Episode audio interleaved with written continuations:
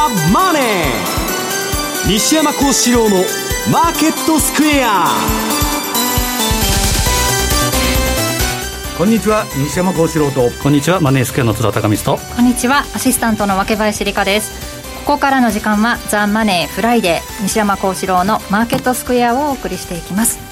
さあ今日7月16日の大引けの日経平均株価ですが276円安ということでなんとか2万8003円で終えたということなんですけれどもなんか週末ね結構弱いあの値をお伝えすることが多いなという印象があるんですけれども本当行ったり来たり。日本の方はあのオリンピック日程で、えー、まあ、休みが入ったりうんぬんするんで、ね、そうですよね。ちょっと慌ただしい感じになってるんですけどね。はい。ね感染者数もねじりじり増えてきてまた第4波第5波なんて話も出てきてますが。エリオット波動見て。る 本当ですねはいということですが為替の方はどうでしょうか津田さん、ね、ちょっと動きがありましたよ、ね、特にドル円の動位は非常に、えーまあ、鈍いというか、ええ。えー、パウエルさんが議会証言とあとベージュブックとか出てきてるんですけど、はい、まあ一時的というふうなことはもう踏襲して。インフレは不快だと。はいでまあ、ガンドラック氏なんかはその一時的の定義は FRB 変わったんだと、はい、普通は一時的というと2、3か月、われわれの世界で時間軸がもうわけわからなくなっちゃってもう6か月、9か月が一時的だと、はい、いうことも言ってましたけど、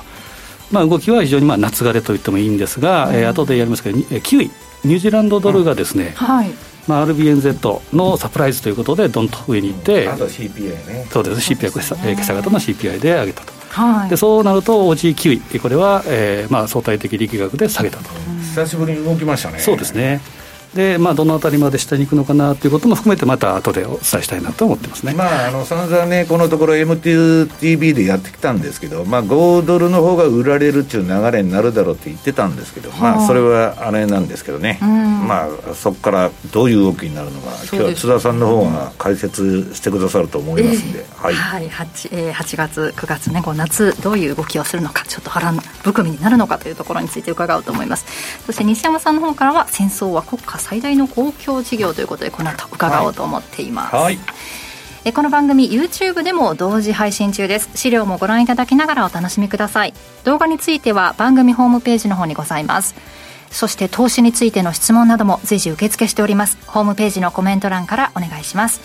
ザ・マネーはリスナーの皆さんの投資を応援していきます。この後4時までお付き合いください。この番組はマネースクエアの提供でお送りします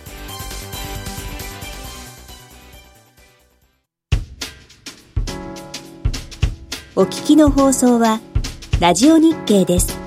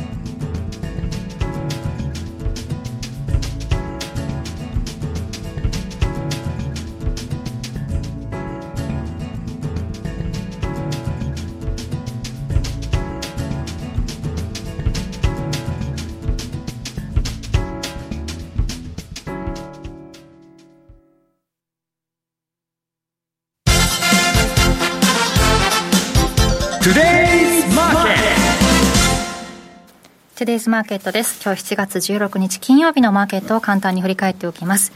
大引けの日経平均株価は3日続落となりました。276円1銭安い28,003円8銭となっています。えー、一時400円以上下げる場面もあったということですが、まあ持ち直す場面などもあったと。なんとか2万8000円乗せて終えているということです。そしてトピックスはマイナス7.42ポイントで1932.19ポイントでした。そして為替も見ておきます。為替は現在ドル円が109円の9899、えー、ユーロ円が129円の8287、ユーロドルが1.180508あたりでの推移となっています。ではまず為替について津田さんお願いします。はい。えーまあ、今週は中銀の会合の、えーまあ、材料というか目白押しで、はい。えーまあ、詳細については、昨日の M2TV でですね、ちょっとポイントだけお伝えしたので、それを見ていただきたいんですけど、うんはいまあ、中でもインパクトが強かったのは、先ほど、えー、申し上げた、えー、14日の RBNZ、うん、ニュージーランドの準備銀行。で、これは結論から言うと、高派のサプライサプライズであったということで、えーまあ、ニュージーランドが使用するかに、えー、対して強い部分だというのがあります。はい、中身はですね、政策金利は0.25%、これは水曜日なんですけど、うん、えーまあ、問題は大規模資産購入プログラム、まあ、LSAP ですけど、基づく追加的な資産購入を7月23日までに停止すると。うんまあ、かなりのこの前倒しになったということで、まあね、あの OECD のね、住宅バブルランキングっていうのがあるんですけど、もうニュージーってダントツの1位なんですよ。でちなみにね、オーストラリアも相当バブルしてるんだけど、15位ですから、まあ、いかにね、ニュージーランドの、まあ、住宅バブルがすごいかと。一時はそのニュージーランドはですね、要は世界の核爆弾が届かないっていう、あの唯一届かない届かないっていう、特にチャイナマネーが入ってきたっていうのがあったんですけど、まあ、あとハリウッドのね、えー、っとそういう連中とか、みんなまあ別荘を持ってると。だから今の例えば合中関係とか、まあ、オセアニアとの関係とか、まあ、よくないということで、どうかなと思ったら、やっぱり、えーまあ、CPI も後で言いますけど、含めて、えー、不動産価格も上げてきてると。で、テーパリン観測が、まあ、まさにテーパリン競争のカナダをこうまさにこう追い越したような感じで、えー、ニュージーランドが来て、えー、次回会合、つまり8月18日お盆、日本でいうとお盆明けですけど、はい、利上げに踏み切る可能性もあると。はい、えー、でなその辺がやっぱり同意になってと。で、足元ではですね、西山さんもおっしゃった通り、今朝方の、えー、CPI、うん、ニュージーランドの CPI が出ました。で、予想がプラス2.8だったところが、結果は3.3%。で、1、3月期のプラス1.5からまあ倍増ということになってます。で、これはですね、何がポイントかというと、RBNZ のインフレ目標、1から3%、この上限を超えてると。うん。これが非常に大きな材料になったということなんですけど、この3%超えっていうのは、2011年の4、6月期以来ということですか。ら、10年ぶり。うん。うん。でただ、前年比アップっていうのはさ、さっぴーで考えなければいけないのは、昨年コロナショックのベース効果、うん、そうですね、これがあるので、えー、そうですね、材料がどんどんどんどん続いて上に向かうってことでもないんじゃないかなと、個人的には思います。はい。で、まあ、今日もやりますけど、エンベロープでいうと、えー、まあ、下降トレンドの中のちょっと戻り具合かなということで、ちょうど1か月の参加者のコスト、えー、77円の50、えー、以下ぐらいですけど、まあ、この辺で上値はちょっと重いのかなというのが今のところの印象です。えー、ただまあ、基本的には、えー、この辺の動き、金融政策の動きでまた8月は動いてくるかなと。で、OG 級に関してはまた後半でお伝えしたいなというふうに思ってます。はいはいで、まあ、資料でいうと1番、えー、丸1番は CPI の上昇率ということで見ていただいて、はい、今日見ていきたいのは2、えー、丸、えー、丸2番。昨日の M2TV でもお伝えした7月の、えー、7月相場っていうのは、まあ、半分過ぎましたけど、はい、やっぱり、えー、波乱相場のプロローグじゃないかというふうに見ています。うん、で、えー、丸2番でいうと、日米の月別平均騰落率表これ見ると、7月はまあまちまち、えー、日経平均が平年、えー、は弱くて、ニューヨーク大が強いという傾向があるんですけど、8、9月はやっぱり弱いという傾向があるということ。で通貨見てもこれ、如実でですね、7月はまあ、メキシコペソはまあ、えー、傾向としては強い、それ以外弱いというのがありますけど、8月は、まあ、オセアニにとっては鬼門とか、何の8月そうだ、まあ、そうですね。8月は、まあ、円高、えー、ただ去年はコロナショックからの8月はプラスだったというので、必ずそうなったわけじゃないですけど、うん、やっぱり相場の癖としては、8月は円高になりやすいというふうに見たほうがいいかなというふうに見てます。はい、なので、7月は何をすべきかというと、やはりちょっと備えるというか、えー、特に8月は後半、えー、に、えー、ジャクソンホールがありますから、うん、このあたりがっていうことで注目されてますけど、はいまあ、だからおおむね9月にボトムが入りやすいっていうのは、まあ、最近の傾向なんですよね。なので、まあ、8月はまあ例年、えー、今から準備しておいてもいいのかなという気がします。でそこでチャートを見ていくと、丸4番でいうと、ゴールド円の冷やしチャート、えー、結論から言うと、6月17日の、えー、FMC から流れがちょっと変わってきていると。で大きく三角持ち合い、えー、があったところですけど、85円の壁っていうのがなかなか超えなくて、で、えー、下値がこう切り上がってきた三角持ち合いを下に抜けた。で、えー、去年の10月の安値と今年5月の高値の38.2%が80円の927、まあ、約81円ですけど、はい、これと今の200日移動平均線とほぼイコールということですから、このあたりがポイントになってくるかなと。で、やっぱ5ドルは7月いっぱい強いかなと個人的には見てたんですけど、やっぱ8月弱いっていう一応アノマリーがあるので、まあ、できるだけ早めに逃げた方が、私は個人的にはいいのかなと。まあ、だから通常、株もね、7月のミッドピークって言われてるわけですから、まあちょっと警戒しといた方がいいですよね。まあえーまあ、吹き値というのはあるあるかもしれませんけど、うん、まあ、200日を、えー、割り込んで、えー、買いに行くんだったらストップロスオーダーは必須というふうに見ていいかなと、割り込んだら80円割れ、えー、ちょうど半値押しの79円、えー、ミドルぐらいまではあり得るというふうに見た方がいいかもしれません。はい、で、丸5番、カナダ。カナダもですね、えー、またこれ、テーパリングを進化させて、今週ありました、BOC も動きましたけれども、始めたってことですよね、まあ、まだ深掘りといいますか、まあ、前進したと。もう、もうあのだから最初に踏み込んでるから、だからアングロサクソンの国なんですよ、この番組でも言ってますように、インフレターゲット採用してて、はい、まあ、もともとはイギリスのね、まあ、あれ、絡みの国ばっかりで、で、その中で一番ぐずぐずしとるのがアメリカだと。そうですね。うんまあ、それよりも遅いのは日本ですけど、日本はあのそれの古文ですんで、今日日銀の政策会議許可を取らないとあの何もできませんので、ほぼもう最近は無視するするぐらいの。ですけどね、でカナダは、えー、教科書でいうとですよ、テーパリングを深掘りということは上げていくんですけど、だらだらやっぱ下げてきて。はいで直近高安を結んだ38.2%っていうのが86円、やっぱこの辺が目処になってくるかな。それを割り込んだら84円のミドルぐらい、ちょっと反応し、ちょっと下をだらだら試していくような展開になるんじゃないかなというふうに見てます。はい。でただちょっとチャートの経路がちょっと違うかなと思ってるのが、丸6番のメキシコペソ円、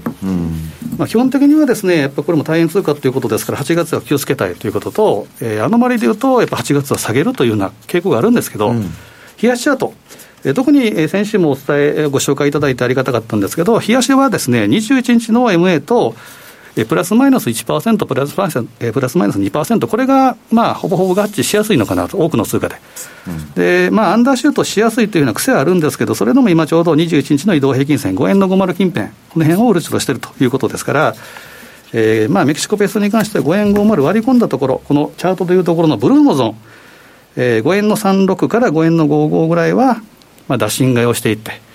で、まあ、インカムゲインを狙うようなところで、バイアンドホールド。で、黄色の枠のところ、えー、5円の50から5円の66。えー、このあたりは小刻みにトラリピで仕掛けるとか、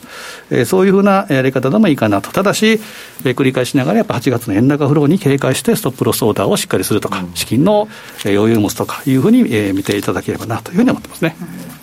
あ、7月も後半戦なんですが、その8月に向けた布石という意味で、ちょっとしっかり落ち着いてトレードしたいなというところですね。えー、後半では OGQ についてまた伺おうと思います。え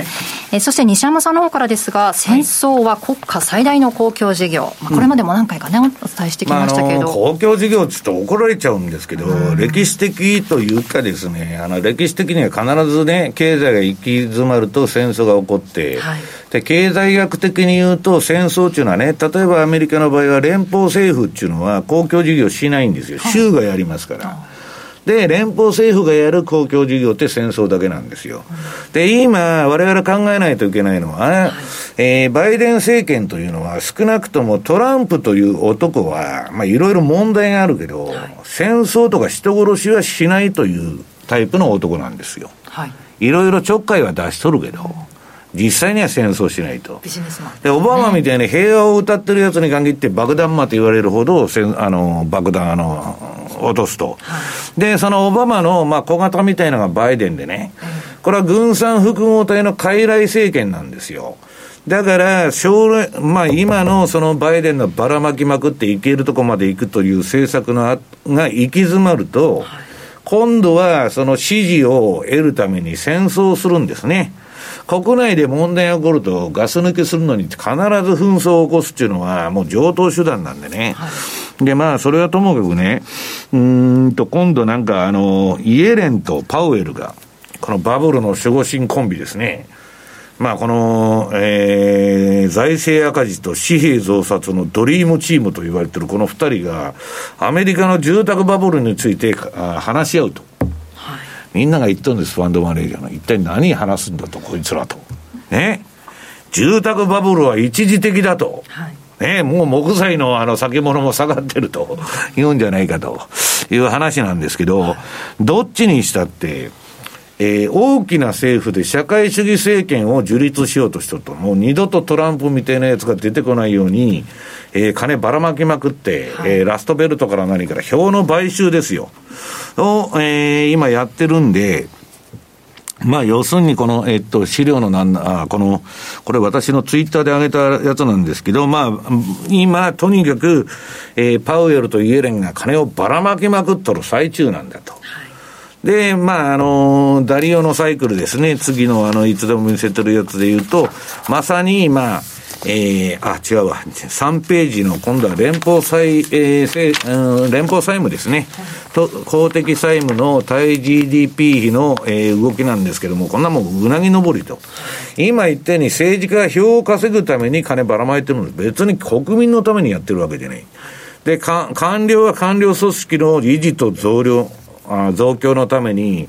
官僚っていうのは予算こそ力の源泉なんで、で、誰もこれ止める人がいない。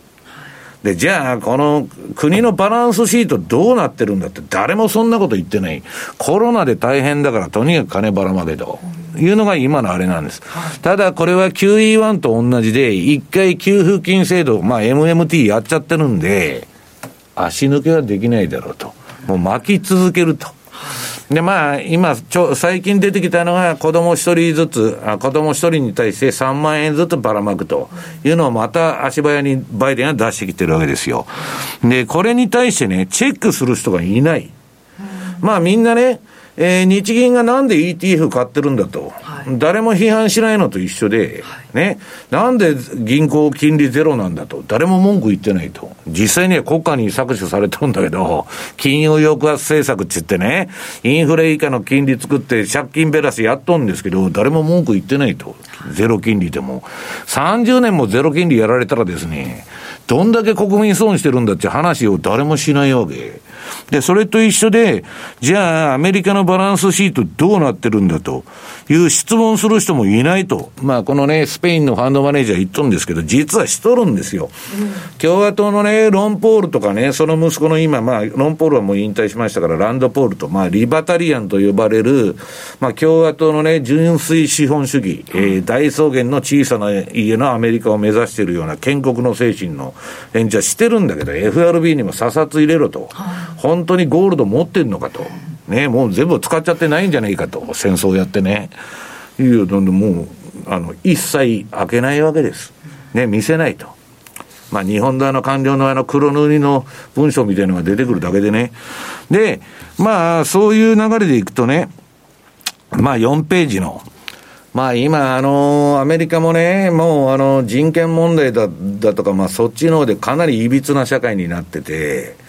まあ要するにそのブラックライズ、ライブズマターっていうのが出てきてから、まあかなり息苦しい、まあ現地の人に聞くと、はい、えー、あれになってもう悲観用なんですよ。で、まあ、この、今の紙幣の財政策と、えー、信用創造の後には、多分、この今のバイデンの政策が行き詰まってですね、はい、まあ、新しいのが出てくるのか、バイデンがそのままね、まあ、バイデンがあの、例のカマラ・ハリスか知りませんけど、まあ、とんでもないことになるぞという、えー、見通しになってるわけですね、レーザリオのあれでは。革命と戦争ですね。うん。で、私は今週、まあ、あの、マーク・ファーバーさんがあの、レポートを出して、昨日それを読んでたんですけど、はいまあ、とにかくね、えー、これに行き詰まると、まあ、アメリカ万歳して、まあ、ドルが暴落しようが、株が暴落しようがね、アメリカの借金が半分になるんだから、ドルの値段が半分になったら、アメリカの、えー、損はですよ、日本とか中国のポートフォリオに移し替えられるわけです。要するにアメリカっていうのは、諸外国から米債買ってもらう。それは借金するってことです。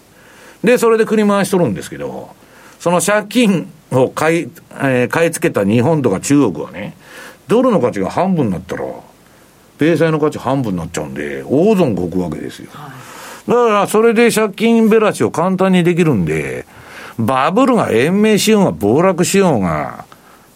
どうでもいいと。びくともしない体制になってるわけ。いつの時代もね、これまあ、これもツイートしといたんですけど、美徳労働危険なしに私服を肥やす連中がいるんだと。ね、戦争屋ですよ。そ、それはその国が貧しいからだと。はい、まあ、すべてね、戦争っていうのはまあそういうことだと。で、これはね、あの、ピンク・フロイドというあの音楽グループのにいた、まあ、あの、ロジャー・ウォータースが言っとるんですけどね、はい、戦争っていうのは膨大な利益を生むんだと。いとも簡単に超高速でお金が使われるため、かなりの大金が創出されると。それが、膨大な財産を、えー、まあ、得る機会になると。気づく機会になると。まあ、戦争やとか麻薬やとかね、世界のあの、その、大金持ちっていうのはそういう出身の人が多いわけですよ。で、まあそれはともかくね、まあ時代の大きな転換点に、転換期にやっぱり入ってきてるなと。いうことなんですよね。もうトランプが出てきたあたりからガラッと世界が変わって、で、今その揺り戻しが来てこれからどうなるかわかんないけど、で、そんな中でアメリカのドルっていうのは最近ドル高ドル高っつって強いじゃないかと。はい、一体どうなってるんだと。ね、こんな臨転機回して借金だらけなのに、なんでドル買われてんだと。それはね、ドルがやばいということで、えー、次の6ページの資料。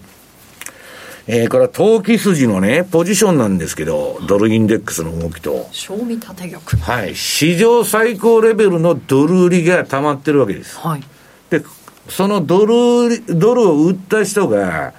儲からなくて安値叩きすぎて、えー、今ドルが上がってきてるんで、どんどんどんどん買い戻しとるわけです。はい、それでドル高になってるだけで、何にもファンダメンタルズも何も関係ない、これ市場の内部要因なんですよ。同じように米国債の金利が下がってるのも、は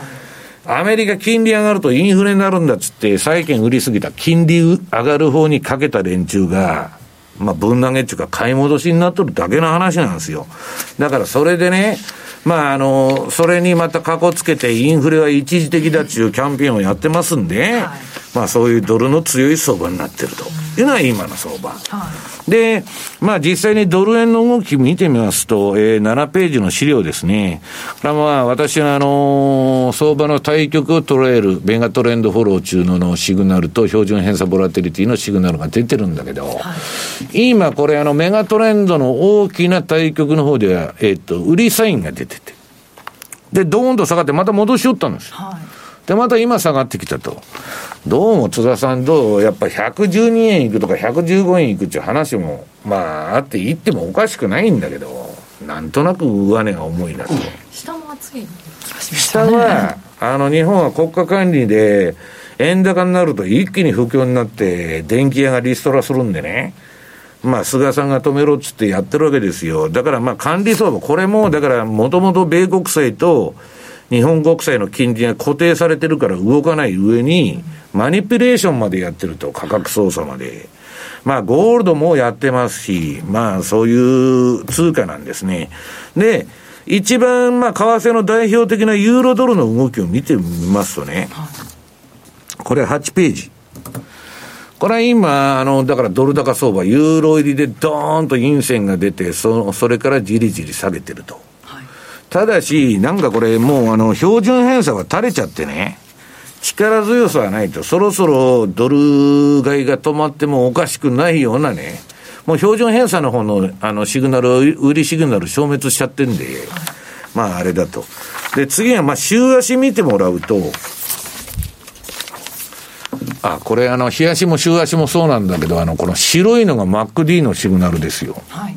売買シグナルね、MacD で買いシグナル出た、売りシグナル出たっていうのは、白いのがちょこちょこちょこちょこ出てるでしょ。はい、でこれが順張りが流行らない理由で、相場が持ち合いになると、もう売り、売り、えー、買ってやられ、売ってやられ、買ってやられ、売ってやられになっちゃう。こんだけ頻繁にシグナルが出るわけですよ。はい、で、この私のメガトレンドフォローっていうのは、このノイズを拾わないように作ってる。まあ、これがなかなか大変だったんですけど、要するに、で、今、ユーロの動き見るとね、これこの前言われて、えー、っと、ユーロが下がってきて、で、売りシグナルが出たの、この週足で。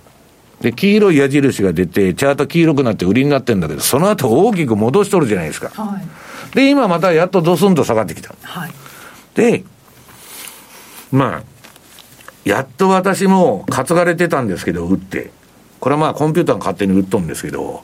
ようやくなんかちょっとトントンのまだやられですけど、あのレベルまで来たなと。いうことなんですけどね、基本的にはさっき言ったように、ポジションの偏りのね、えー、要するにその後始末っていうか配線処理で、まあ、ドル高になったと。あるいは金利がちょっとこのところ低下したと。はい、で、出来高は超薄いです。まさに津田さん言ってる夏枯れ、向こうの証券会社に行くと誰もやっとらんと。いう薄い板の中、まあ、買い戻しだけでね、はい、えー、金利が下がったと。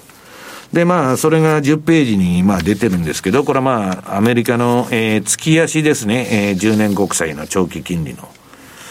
まあ、1980年頃にピーク打ってね、そこから下がり続けた金利がまあどうなるかと。まあ、これが全ての焦点なんですけどね。で、まあ、金利が下がったこの米債のあの、今直近で月足で下がってきたんで、一、人気を吐いとるのはナスダック、次の11ページの。長期金利が上がったということで売られてたナスダックが息を吹き返してですね、まあ、こいつだけが強いと。あとは日経平均もね、ニューヨークダウンもまあ、大したことないというのがね、今の動き。で、イケイケで、まあ、ミレニアルとかそういう個人投資家が、えー、最近になって相場始めた人たちがもう群がってるんですけど、今もさっき読んでたらね、えー、ETF にも資金がバンバン入っとると、ブルームバーグの記事が出てましたけど、今日のニュースで。はい、これはね、投資家の知能指数の低下というか、まあ、知能指数が低い人が集まってきたから、こういう現象が起きてるというふうに、あの、例の正規の空売りのね 人がツイートして、品縮を食らってましたけど、まあ、私もそう思うんですよ。で、買うのはいいんだけど、私も買い取れんのが出とんで、これ勝手にコンピューター買っとんだけど、はい、今の環境怖いのがね、12ページ。要するに、現物投資っていうのはね、現生で例えば1000万持ってて、それで株買ってますと、一切レバレッジかけてないと。為替も現生でドル円持ってます、あドル、あの、ドル買ってますとか、それは問題ないんだけど、はい、今の投資っていうのは全部レバレッジなんですよ。だから、例えば株なんかでもレバレッジかけてやっても2割下がったら、レバレッジ5倍でやってたらもう、全部の資金失うんです。で、今もうレバレッジばっかで、住宅ローンより株担保ローンの方が多いと言われてるんですよ。めちゃくちゃじゃねえかと。普通あの我々借金するって住宅ローンじゃないですか。まあそういう世界になっちゃったと。そうするとね、あの、みんなが借金して相場やってるんで、強制決済される人が多いっていうことなんですよ。で、ひとたび相場が逆に行けば、えー、この13ページのですね、今これニューヨーク証券取引所。これの信用取引残高がもう、かってのピーク水準に達してると。はこれ信用っていうのはみんな借金して相場やっとるってことですよ、皆さん。借金してやってたら、逆言ったらですね、切らなきゃしょうがないということに追い込まれちゃう。で、まあ、その同じような資料で、これまあ、あのー、14ページにね、マージンデッドの、まあ、残高と SP の推移と、もうみんなこれね、えー、借金、この赤の棒の方が、借金で株買って、借金で株が上がってるというね、えー、もうとにかくレバレッジやり放題ですんで、えー、逆行くとすごい怖いですよと。で株式市場なんていうのはね、小さいマーケットだからどうでもいいんだけど、どうでもいいって言ったら怒られちゃいますけどね、15ページのまあ社債市場とかジャンク債も含めたね、まあ証拠金債務だけじゃないこういうあの債券の市場を含めると今2300兆ドルの、えー、要するに、えー、債務のですね、次元爆弾を抱えてると。に、グローバルで2300兆ドルね、えー、債務でまみれてると。これが吹っ飛んだ場合にはですね、まあ、壊滅的なですね、動きが出てもおかしくないと。で、それでも、今の相場は、えー、そんなに、あのー、下がらないのは、ね、その16ページの紙幣増刷のと赤字のドリームチームのこの、パウエル・イエレンさんがやってるから大丈夫だと。ね、ちょっと10%でも株下がろうもんなら、また追加緩和やってくれるんじゃないかと。まあ2割下がったら必ずやると言われてるわけですから、まあそれで大丈夫だ大丈夫と言っとるんだけど、全然大丈夫じゃないんじゃないかというふうに私は思ってるんですけど、まあ、とにかくですね、あのー現生というよりも、レバレッジだけの世界になってるということなんですね。だからそこでやっぱりその、えー、相場が急変動した場合、まあ、とんでもない動きになってもおかしくないと。で、これから夏枯れのね、ねえー、季節に入るんで、出来高が減ってきますんで、まあ、皆さん、ストップロスだけは必ず、あまあ、売っても買ってもいいんですけど、置いておかないとまずいということになると思うんですけどね。さっき津田さんのね、話でも夏枯れの中で動きが、もしその出来高が少ない中で出るとね。津田さん言ってるように、まあ、8月、9月っていうのは鬼門なんですよ。夏枯れをそのゴルディロックスと思わ思うかどうか。で、まあ、適温相場だと思って乗っかったらですね。ゴルディロックスっていうのはさ、最後は悲惨な話なんですよ。適温でもなんでもないんですよ。徐々に上がってくればですね、まあ、ゆでがれじゃないですけど、はい、とにかく、まあ、時期的には気をつけたい時期であることは間違いないと思いますね。少しの動きでね、大きな逆回転が始まるということもありえないことはないですからね、ちょっと注意した夏を過ごしたいということです。以上、トゥデイズマーケットでした。マネースクエア昨年秋に導入した通貨ペア、5ドルニュージーランドドル。通称 OG9 位。それから10ヶ月。今やトラリピをご利用中のお客様の2人に1人は OG9 位を選択していただけるほど、たくさんのお客様の資産運用を支えるようになりました。マネースクエアでは、そんな OG9 位の実績と、そのトラリピ戦略を簡単に注文できるコーナーをまとめた特設ページをご用意しました。タイトルはズバリ。今、5ドルニュージーランドドルがすごい。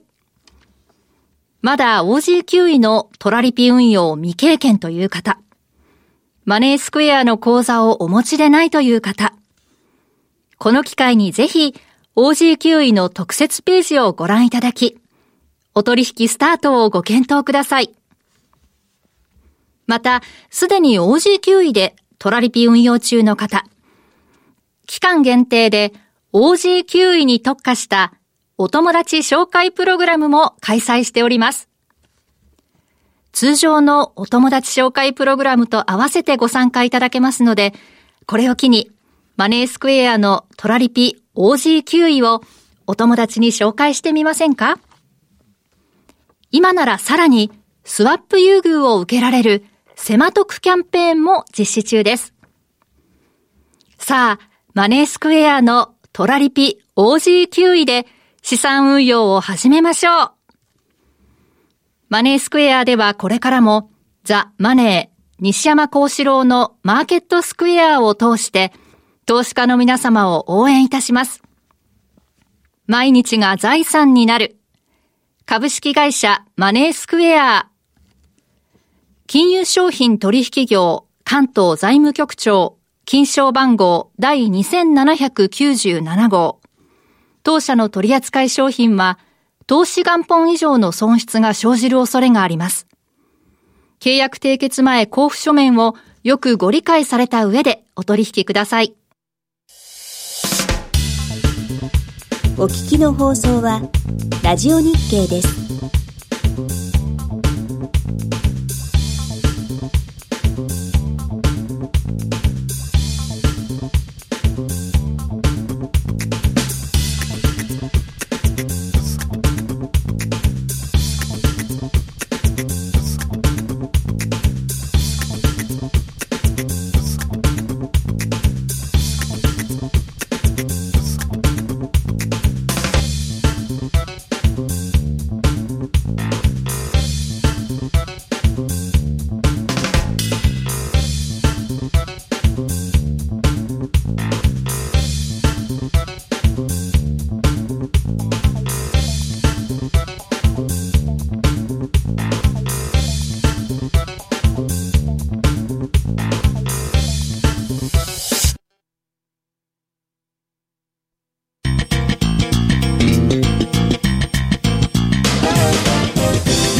幸四郎の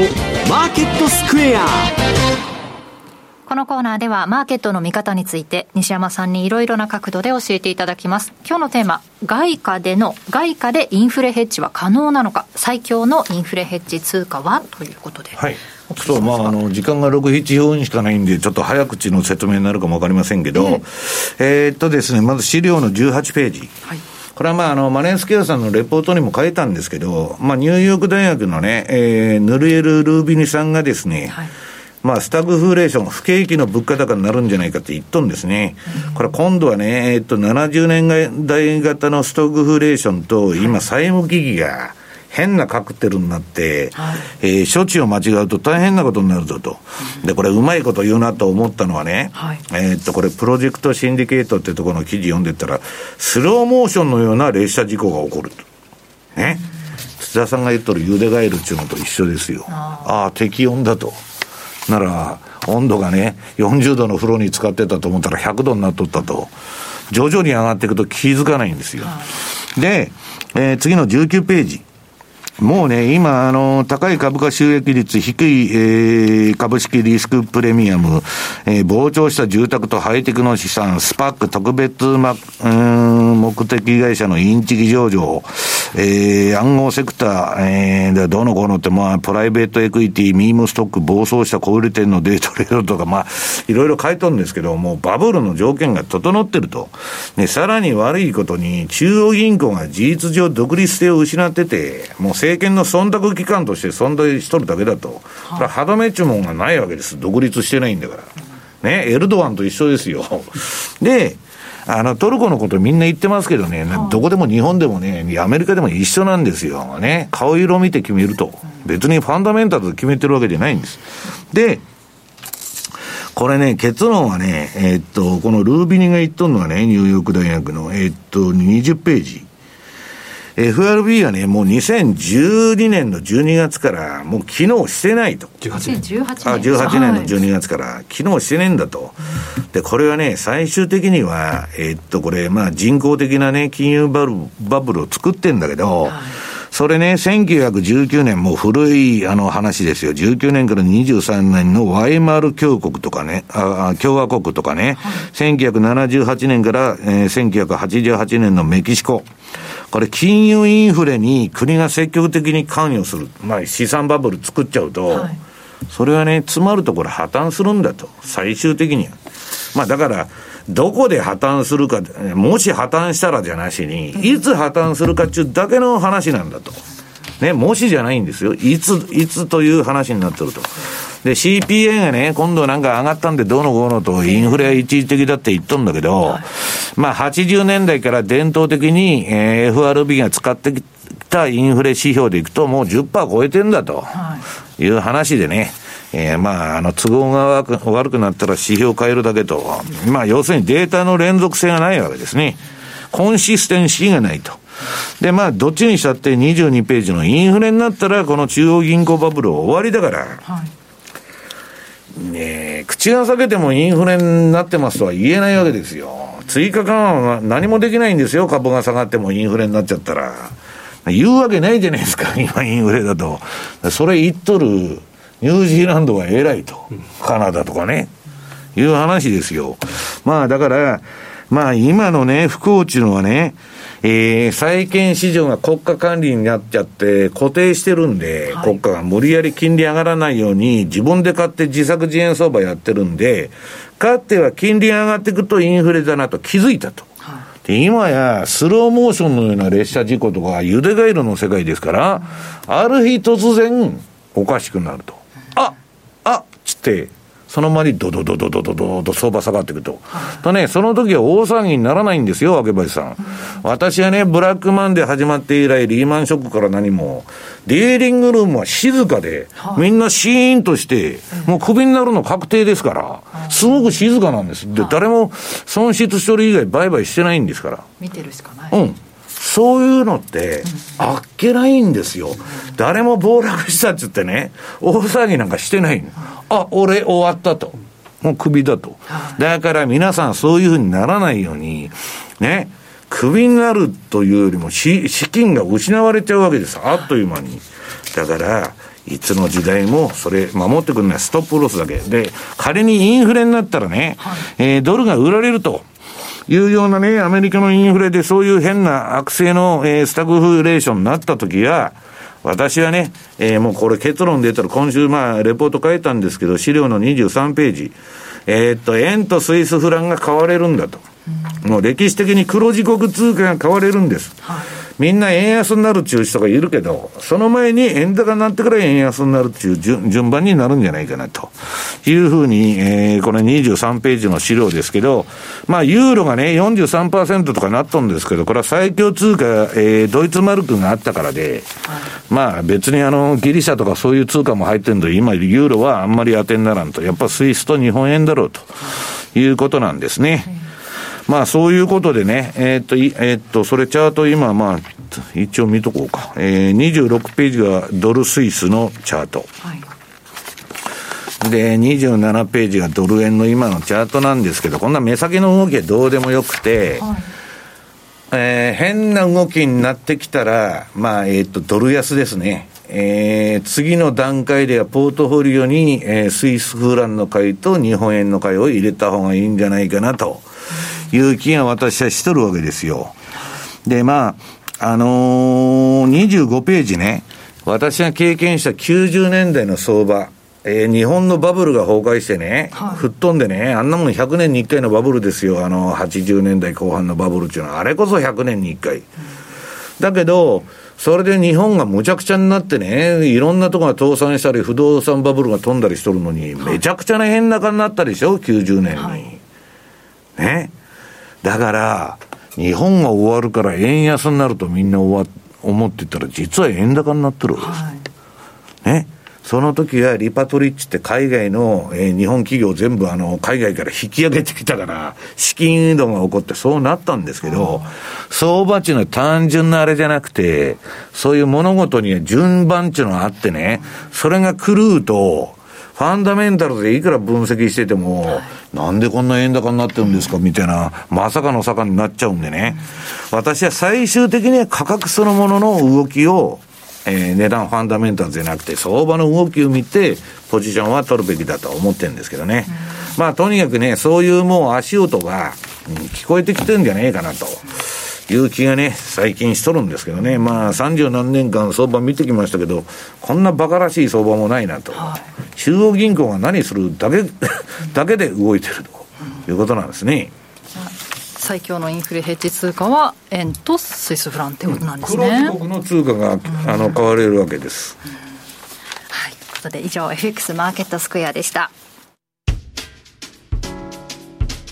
お聞きの放送は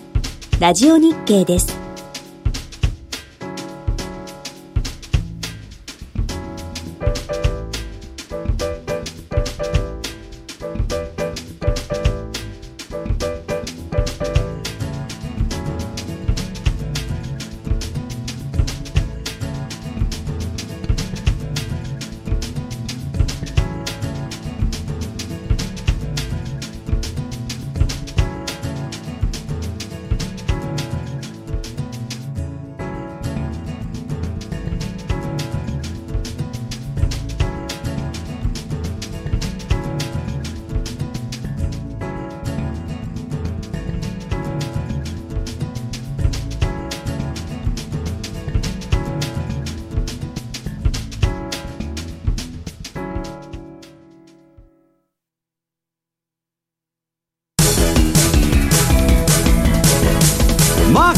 投資戦略。